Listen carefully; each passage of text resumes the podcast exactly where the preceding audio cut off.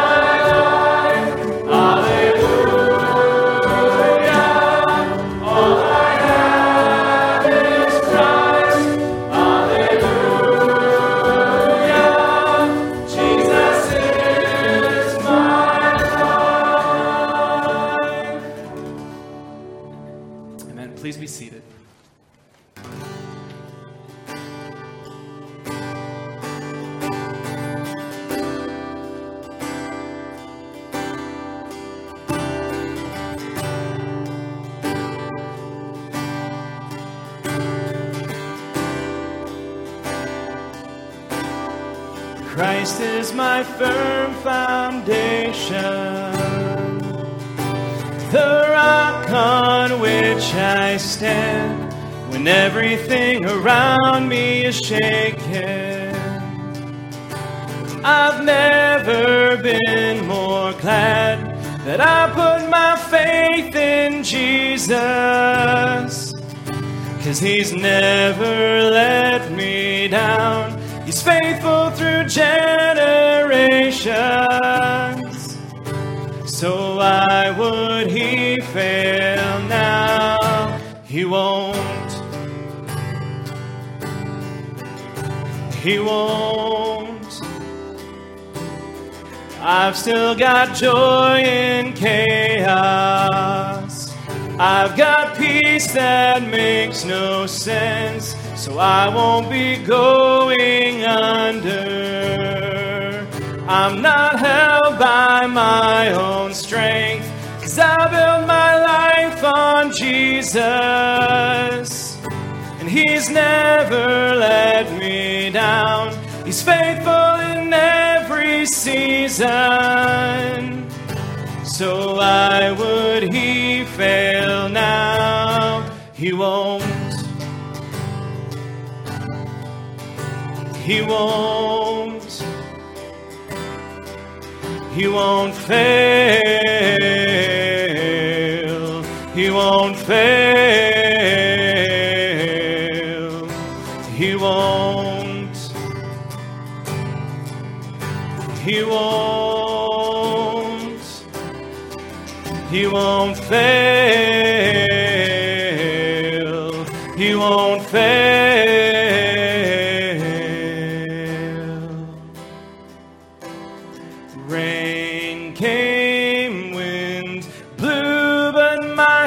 Was built on you.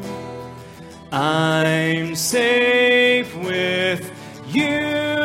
I'm gonna make it through. Rain came, winds blew, but my house was built on you. So I'm safe with you, and I'm gonna make it. Cause I'm standing strong on you. Cause my house was built on you. Christ is my firm foundation, the rock on which I stand when everything around me is shaken. I've never been more glad that I faith in Jesus.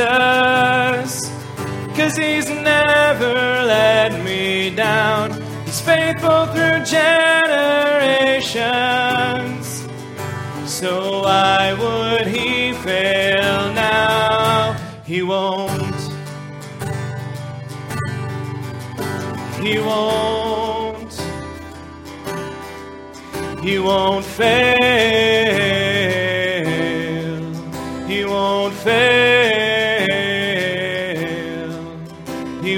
Fail. He won't.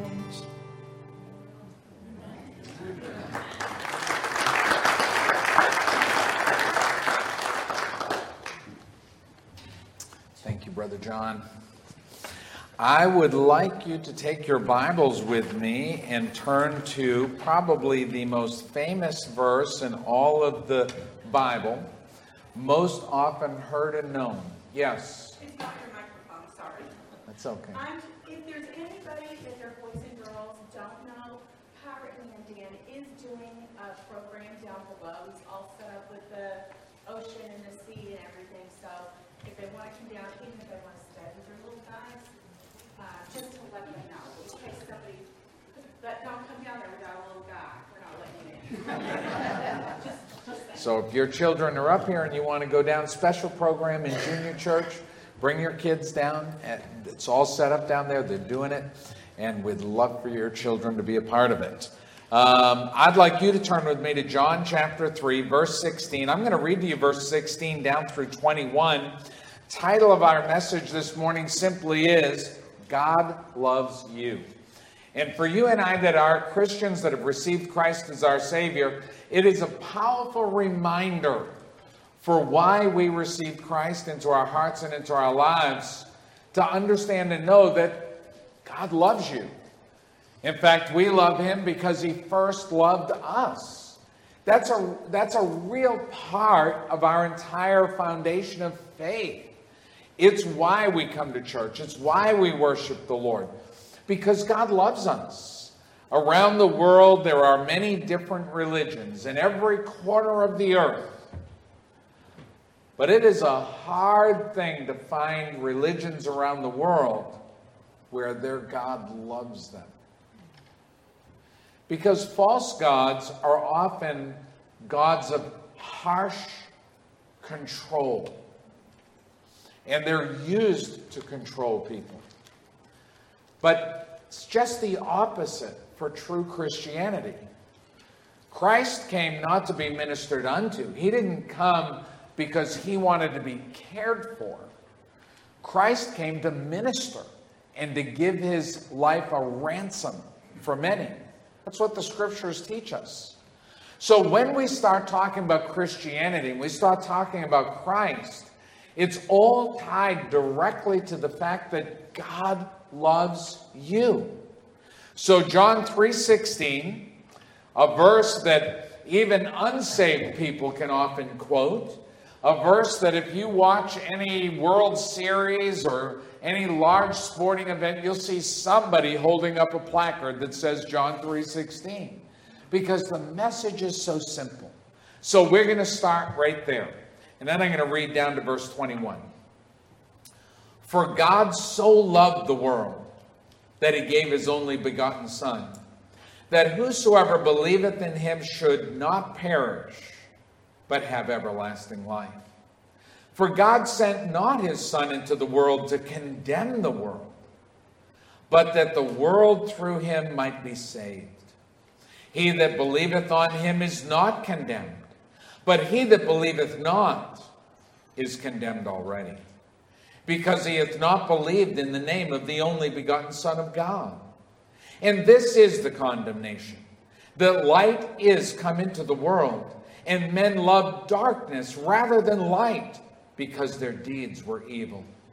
For everyone that doeth evil hateth the light, neither cometh to the light, lest his deeds should be reproved. But he that doeth truth cometh to the light that his deeds may be made manifest, that they are wrought in God. Let's ask God's blessing on his word. Father in heaven, as we look into these scriptures, I pray that you would stir each of our hearts to remember this most basic of truths that you love us. We pray for your guidance, for your spirit to stir our hearts. In Christ's name we pray.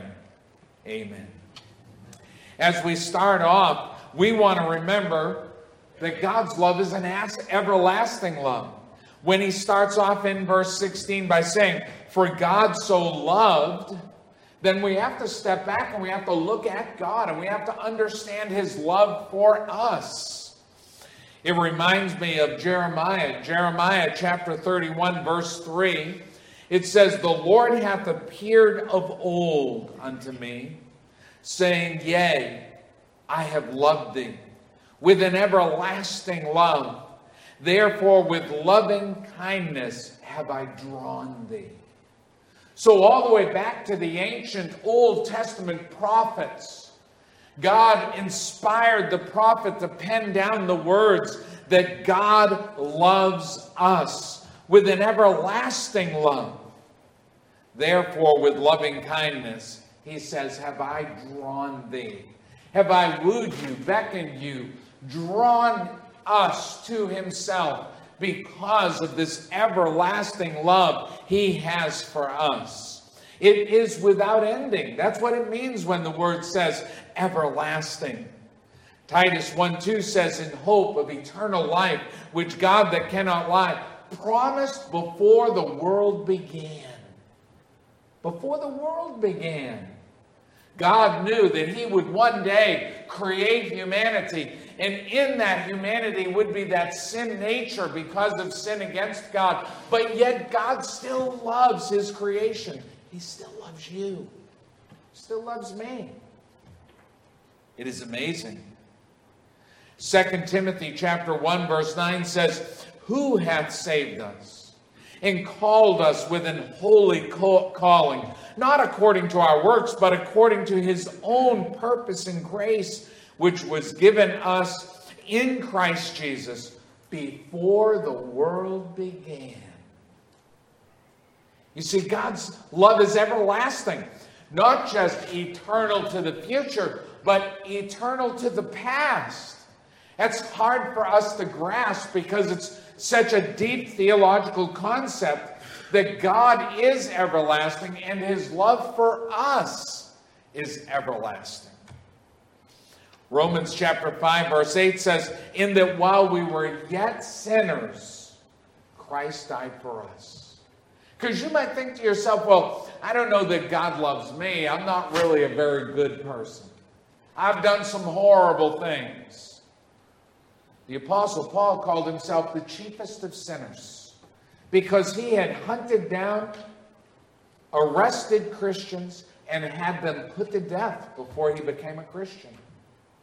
But yet, he is the same one who penned the words that told us that we could turn to God for God so loves us. You and I, the reality is, we are a part of that love of God. When John 3:16 says for God so loved, that includes you. That includes me. Even as Jeremiah 31 verse 3 said, at the end of that verse, he says, "Therefore with loving kindness have I drawn thee." You and I that have received Christ as our Savior, you and I that call ourselves Christians, you and I that have embraced the faith of the gospel, God drew us to Himself. He wooed us, He beckoned us, He stirred our souls that we might seek and know Him.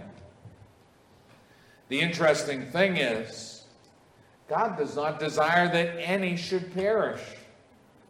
His love is universal.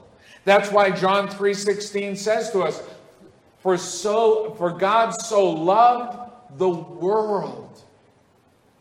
So it's not that God so loved Tim Taylor, although I'm part of the world, or that God so loved Henry, although he's part of the world. God so loves the whole world. He loves all of you, every one of us. You that are live streaming this morning, and, and I get the live stream reports of the different regions and parts of our country and our world who live stream our services. And believe it or not, we have people around the world who participate in worshiping at Victory Baptist Church. God loves you too.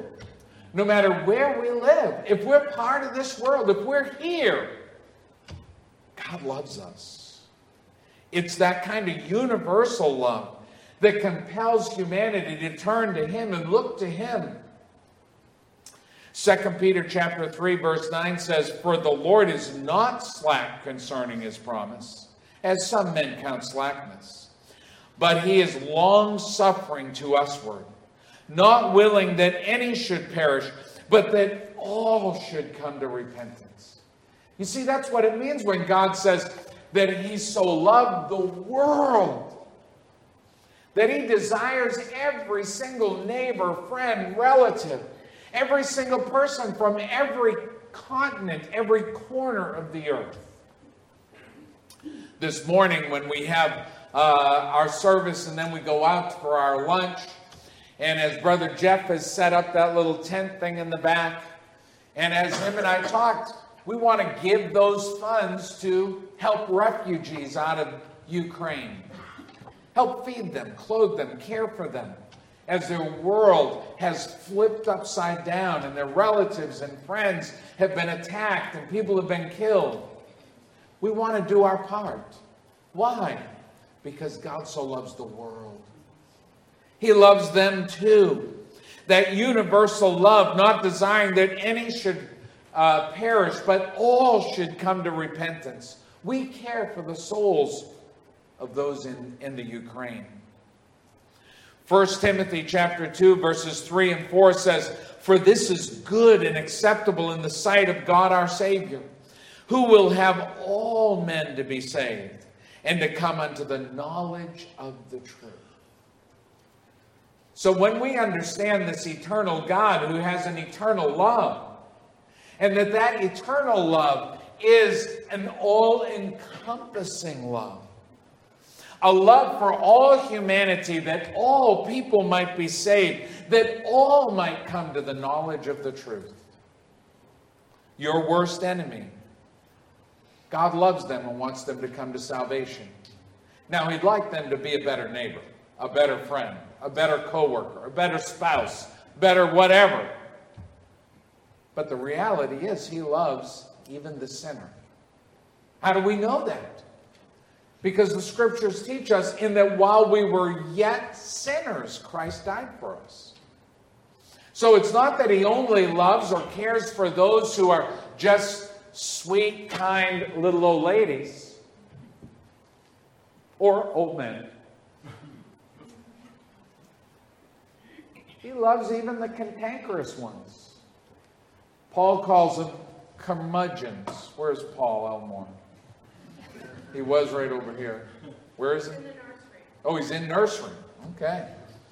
He calls them curmudgeons. Yesterday, he made the statement. We were we were working on things back here, and he made the statement curmudgeon, and I said, "What is a curmudgeon?" And he said, "It's a grumpy old man." I said, "Okay." Now I'm not sure he was calling me a curmudgeon. I'm not sure. But listen, God loves us all. It is a universal love. Every corner of the earth. Your friends, your foes, God loves them. Loves them enough to die on the cross for them. His love for you and I is an unselfish love. Romans chapter 8, verse 32. Brother Mike's going to bring it up on the screen here in the blink of an eye. He that spared not his own son, but delivered him up for us all. How shall he not with him also freely give us all things? You see, God so loved all of us, no matter who we are. He spared not his own son. That's how unselfish God's love is. That's why when you look at John 3:16 it says for God so loved the world that he gave his only begotten son. It was not a selfish act that God did, it was an unselfish act. It was an act of sacrifice that you and I might find hope and eternal life in Him. John 15, 13 says, Greater love hath no man than this, that a man lay down his life for a friend.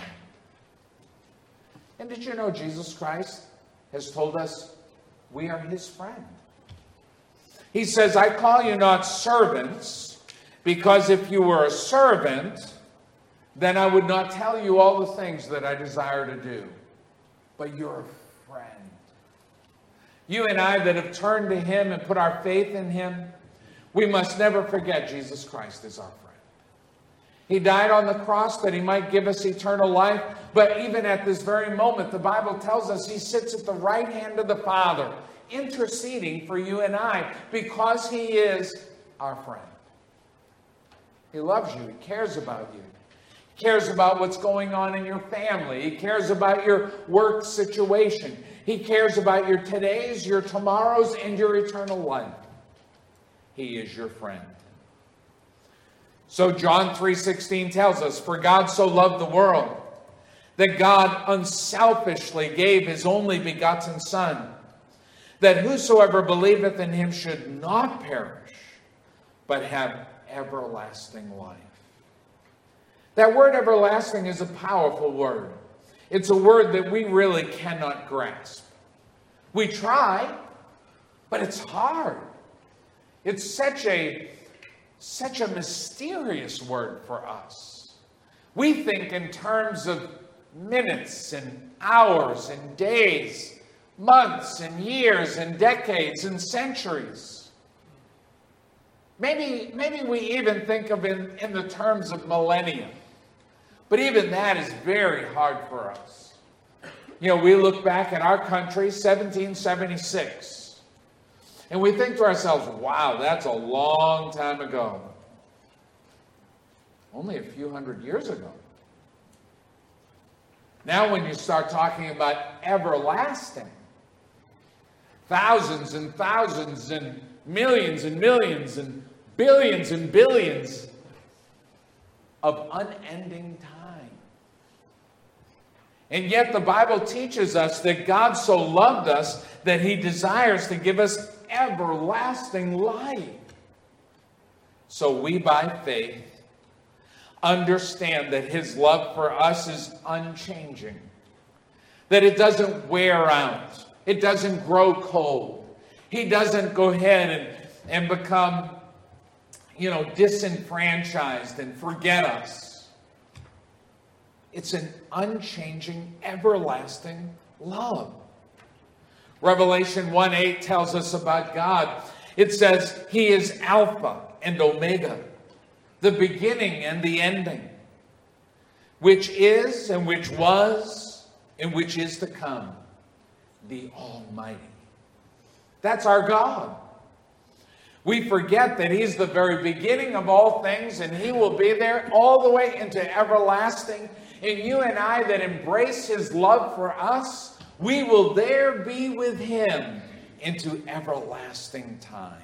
I want you to look with me, if you would, at the book of Romans, chapter 8. Romans chapter 8, and as we look at several of these verses coming down through, I want you to see that there is a great question posed to us all in Romans chapter 8. Look at verse 35 with me. Who shall separate us from the love of Christ? That's the question that's posed. Now, we've already thought about the fact of who God is and his love for us and who it is that is the recipient of his love, the entire world. But he tosses out this question in the book of Romans, chapter 8 Who shall separate us from the love of Christ? And then in contemplation, he asks Shall tribulation, or distress, or persecution, or famine, or nakedness, or peril, or sword? Now remember, these are first century Christians that are being asked this question. These are Christians who are being persecuted, hunted down, torn away from their families, brought and tried, but either by the Roman government or by the Hebrew religious leaders. These folks are facing true persecution, even unto death. And Paul writes these words under the inspiration of God Who can separate you from the love of God? Can the tribulation of the Roman Empire? Can the distress of being hunted and persecuted? Can those persecutions or famines or nakedness or peril or sword, can those things separate us from the love of God? Then he comes down a little bit farther. He says in verse 37 Nay, in all these things we are more than conquerors through him that loved us. For I am persuaded that neither death, nor life, nor angels, nor principalities, nor powers, nor things present, nor things to come, nor height, nor depth, nor any other creature shall be able to separate us from the love of God, which is in Christ Jesus our Lord. When we talk about John 3:16, yes, it is a very common verse. But it's not common in its value. It's not common in its in its depth, its impact, its power, its theology. It is a incredibly deep and powerful verse. It holds the weight of the value of salvation, eternity, and God. He tells us here, we can't be separated from John 3:16. None of these things, none of these tribulations, distresses, persecutions, none of these famines, nakedness, peril, swords. None of these things can impact the love of God for us, nor his children, their love for him. You and I, we embrace the love of God. It's what makes us a Christian. We, at some point, at some time, said to ourselves, Yes, I believe. And yes, I receive. Yes, I want to be a follower of Christ. You and I that are here today, maybe there's somebody who you've not yet come to that place. Maybe you've heard the message many times. Maybe you've grown up going to Sunday school and going to church. But you've not yet come to that personal, individual place where you've said to yourself, Yes, I, I'm going to turn from my sin. I'm going to turn to Christ, and I am going to receive Him and embrace His love for me. His sacrifice, His unselfish gift upon Calvary. Maybe today you'd like to receive Christ. In a moment, I'm going to open it up for an invitation. And if you slip out from your pew and you come right here, uh, I will have somebody open the Bible, answer your questions, pray with you that today you can receive Christ into your heart and into your life. God so loved the world. You, me, that he gave his only begotten Son, unselfish, sacrificial love that whosoever believeth in him should not perish, but have everlasting life. That's a powerful truth. And I welcome you as my brothers and sisters in Christ to that truth today. When we go to fellowship in just a little bit, we fellowship on the basis of God's love for us when we visit and share time with one another. It should be done with the reflection and glow of the love of Christ in us and for us. When you think of your church family who could not be here today, maybe for illness or travel or whatever circumstance, you, you remember fondly and reflect kindly on those who God loves and you love as a brother and sister in Christ. And you that have not yet received Christ, how I implore you this morning. Take that step today. Come to Christ, for he paid for your sins on Calvary because he loves you. Let's have a word of prayer. Father in heaven, as we come and draw near to the end of this service, Lord, such a powerful text such an amazing truth. I pray that you'd stir each of our hearts. Those of us who have received you, I pray that you help us to again fan the coal of our love and passion for you. And Lord, if there be one person here who's not yet turned from their sin to receive Christ as their Savior, I pray that today would be the day. Stir our hearts. Draw us nearer to you. In Christ's name we pray. Amen. I think John has a song. Uh, not, not today. Not today. Okay. All right. So I'm going to dismiss this in prayer. And um, thank you for being here. Father in heaven, I pray that you be with us as we go. Lord, I ask that you'd bless the food to our bodies that we're about to partake of this afternoon the fellowship that we're going to enjoy one with another on this beautiful, beautiful day you've given us. We thank you for our church. Lord, and I don't really mean just the facilities, I mean our people, our family. I thank you for my brothers and sisters in Christ who pray for one another and minister to one another. And I pray that you'd be with us throughout this afternoon.